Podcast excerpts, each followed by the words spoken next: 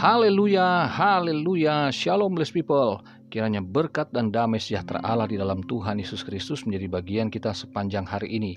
Kembali berjumpa dengan saya Pendeta Theodorus dari Rumah Berkat, House of Blessing. Tema kita hari ini adalah kasih setia Tuhan di masa sukar. Firman Tuhan terambil dari kitab Ratapan pasal yang ketiga ayat 20 sampai 24. Begini firman Tuhan. Jiwaku selalu teringat akan hal itu dan tertekan dalam diriku. Tetapi hal-hal inilah yang kuperhatikan, oleh sebab itu aku akan berharap.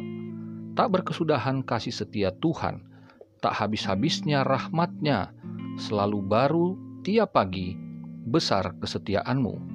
Tuhan adalah bagianku, kata jiwaku, oleh sebab itu aku berharap kepadanya. Bless people, saudara yang terkasih dalam Tuhan, ini adalah jeritan dari Nabi Yeremia yang berupa ratap tangis. Itu sebabnya kitab ini disebut kitab ratapan. Jadi, Yeremia adalah nabi yang telah berusaha.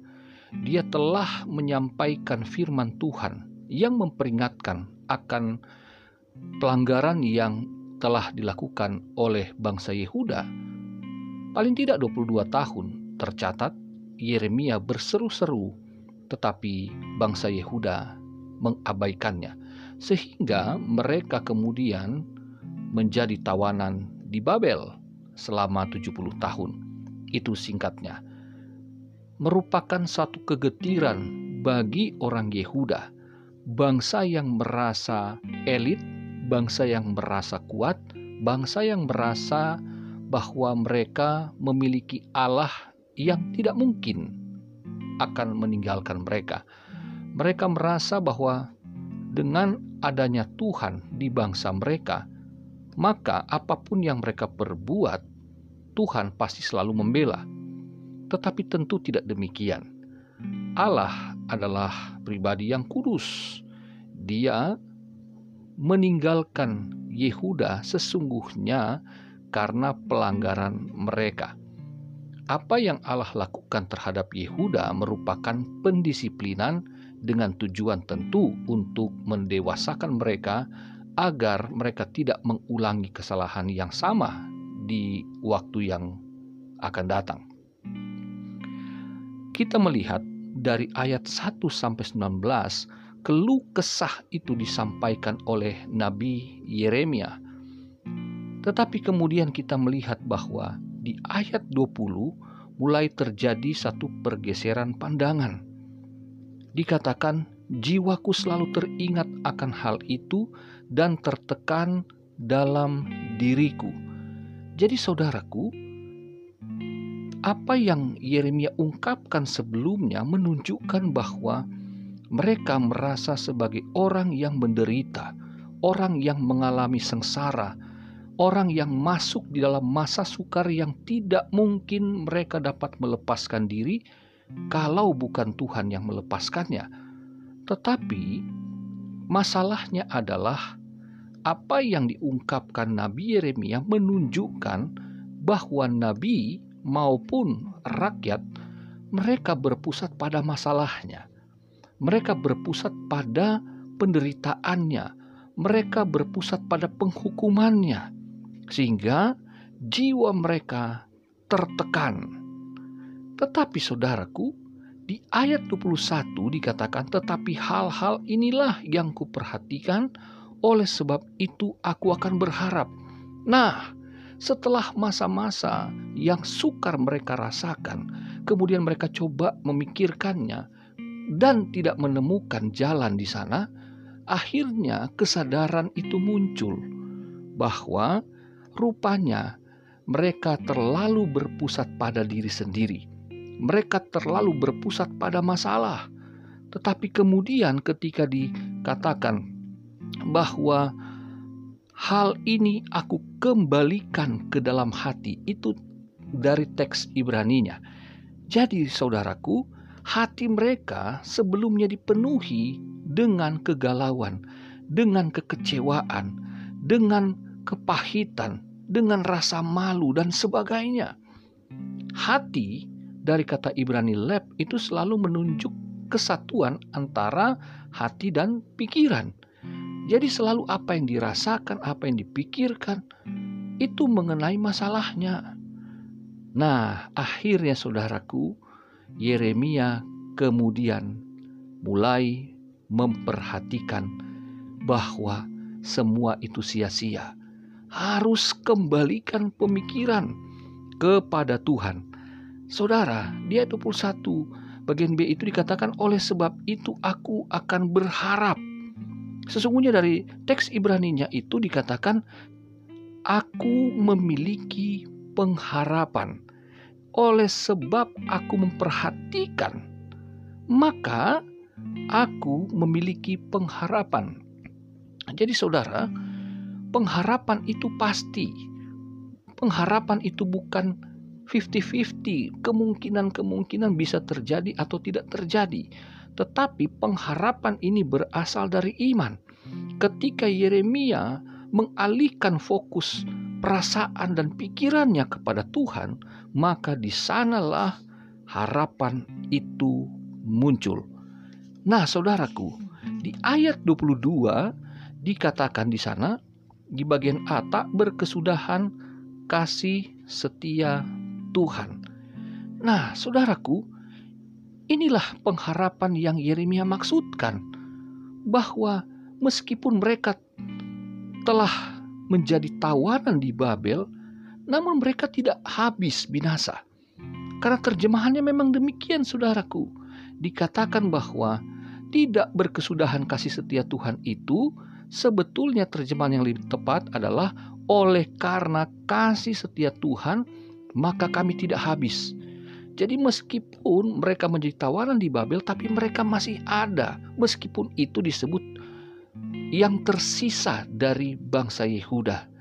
Tetapi saudaraku hal ini tentu menunjukkan karena perjanjian Tuhan yang kekal baik kepada Abraham, Ishak dan Yakub dan yang terakhir kepada Daud yang lebih spesifik menunjukkan kedatangan Mesias melalui keturunan Daud itu bahwa tongkat kerajaan akan berasal dari Yehuda seperti yang dinubuatkan oleh Israel atau Yakub maka tidak mungkin Tuhan membinasakan Yehuda.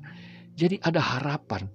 Saudaraku, meskipun kita mungkin ada banyak masalah, tetapi kalau hari ini kita masih hidup, ada banyak tantangan, ada banyak hal-hal yang kita pikirkan dan kita rasakan tadinya tidak ada harapan, tapi mari kembali ingatlah bahwa saudara dan saya punya Tuhan.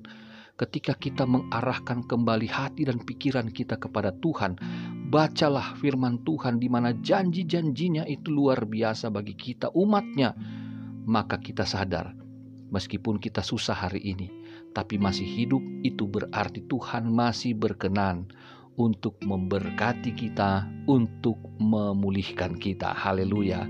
Kemudian di ayat 22 bagian B dan ayat 23 itu dikatakan tak habis-habisnya rahmatnya selalu baru tiap pagi besar kesetiaanmu. Saudaraku, bahwa Yehuda memang telah berdosa, tetapi oleh karena kasih setia Tuhan di masa yang sukar itu, rahmatnya dikatakan tidak habis-habisnya. Bahwa Yehuda tidak bisa melakukan yang terbaik bagi Tuhan. Mereka cenderung berdosa, bahkan sampai mereka di tawanan pun mereka tidak mungkin luput dari dosa. Tetapi Tuhan menjamin bahwa rahmatnya, kata rahmat itu dari kata Ibrani raham artinya mercy ya, belas kasihannya tidak akan pernah habis. Dan selalu baru setiap pagi artinya bahwa Tuhan senantiasa mengcover umatnya karena kalau bicara setiap pagi itu berarti kan orang akan memulai kegiatan. Bayangkan saudara bahwa sepanjang hari umat mungkin bisa berbuat dosa sengaja tidak sengaja, tetapi sebelum umat memulai aktivitasnya, Tuhan telah mengcover dengan rahmatnya, dengan belas kasihannya, agar kalau kita toh jatuh juga dalam dosa, rahmatnya akan melindungi kita sehingga tidak binasa. tapi bukan berarti kita boleh dengan sengaja untuk hidup dalam dosa. Haleluya. Dan itu baru. Jadi bukan rahmat yang recycle, bukan yang daur ulang, tapi betul-betul baru. Seperti makanan bukan hasil yang dipanaskan dari masakan kemarin, tetapi masakan yang selalu dibuat baru. Itulah rahmat Tuhan bagi umat Yehuda dan bagi saudara dan saya. Kemudian di ayat 25 Tuhan sorry ayat 24 maksud saya Tuhan adalah bagianku kata jiwaku oleh sebab itu aku berharap kepadanya. Nah, ini mengulang kembali ayat 21 bahwa ketika Yeremia kembali kepada imannya, harapannya muncul kembali, harapannya menjadi pasti kembali dalam hidupnya bahwa Yehuda memang kehilangan segalanya. Mereka kehilangan rumah, mereka kehilangan ladang, mereka kehilangan eh, tempat-tempat usaha, bahkan mereka kehilangan kota suci Yerusalem, bahkan yang terpenting adalah bait Allah yang runtuh. Mereka kehilangan segalanya, dan itu yang paling menyakitkan bahwa mereka tidak dapat beribadah lagi kepada Allah. Ah, ternyata saudaraku, sering kali Tuhan harus menghajar demikian umatnya bahwa Tuhan harus dalam tanda petik mengundurkan diri dari umatnya supaya umatnya menyadari betapa pentingnya Tuhan dalam hidup mereka. Mereka boleh kehilangan segalanya, tetapi kalau kehilangan Tuhan itu jauh lebih menderita. Saudaraku, Adam dan Hawa keluar Taman Eden bukanlah soal kelimpahan yang ada di Taman Eden, tapi yang menyakitkan adalah Adam dan Hawa terpisah dari Allah. Daud dalam pengakuan dosanya dalam Mazmur 51 yang ditakutkan Daud bukan kehilangan tahtanya, bukan kehilangan hartanya, bukan kehilangan nama baiknya, tapi yang dia takutkan adalah jika roh Allah meninggalkan dia. Daud sadar segalanya pasti berakhir ketika Allah meninggalkan dia. Itu sebabnya saudaraku bersyukur bahwa kita punya Tuhan yang setia. Dia tidak meninggalkan kita. Dia menghampiri kita ketika kita terima Tuhan Yesus. Dia mengaruniakan roh kudusnya untuk menetap. Israel kehilangan bait suci di Yerusalem. Tetapi tubuh kita dilayakkan untuk dijadikan bait Allah supaya Roh Kudus itu dikaruniakan untuk menuntun kita hidup dalam anugerahnya, hidup di dalam jalannya, hidup dalam kebenaran dan kekudusannya, agar kita senantiasa terjamin setiap hari ketika kita memulai hari, dia memberikan jaminan, dia melindungi kita, sehingga kita selalu terjaga dalam keselamatan yang kekal itu untuk kita gunakan pada hari-hari. Tapi jangan lupa, bertanggung jawablah pada keselamatan yang telah dianugerahkan oleh Tuhan. Selamat beraktivitas, Tuhan Yesus mengasihimu, Tuhan Yesus memberkatimu. Haleluya, blessed people.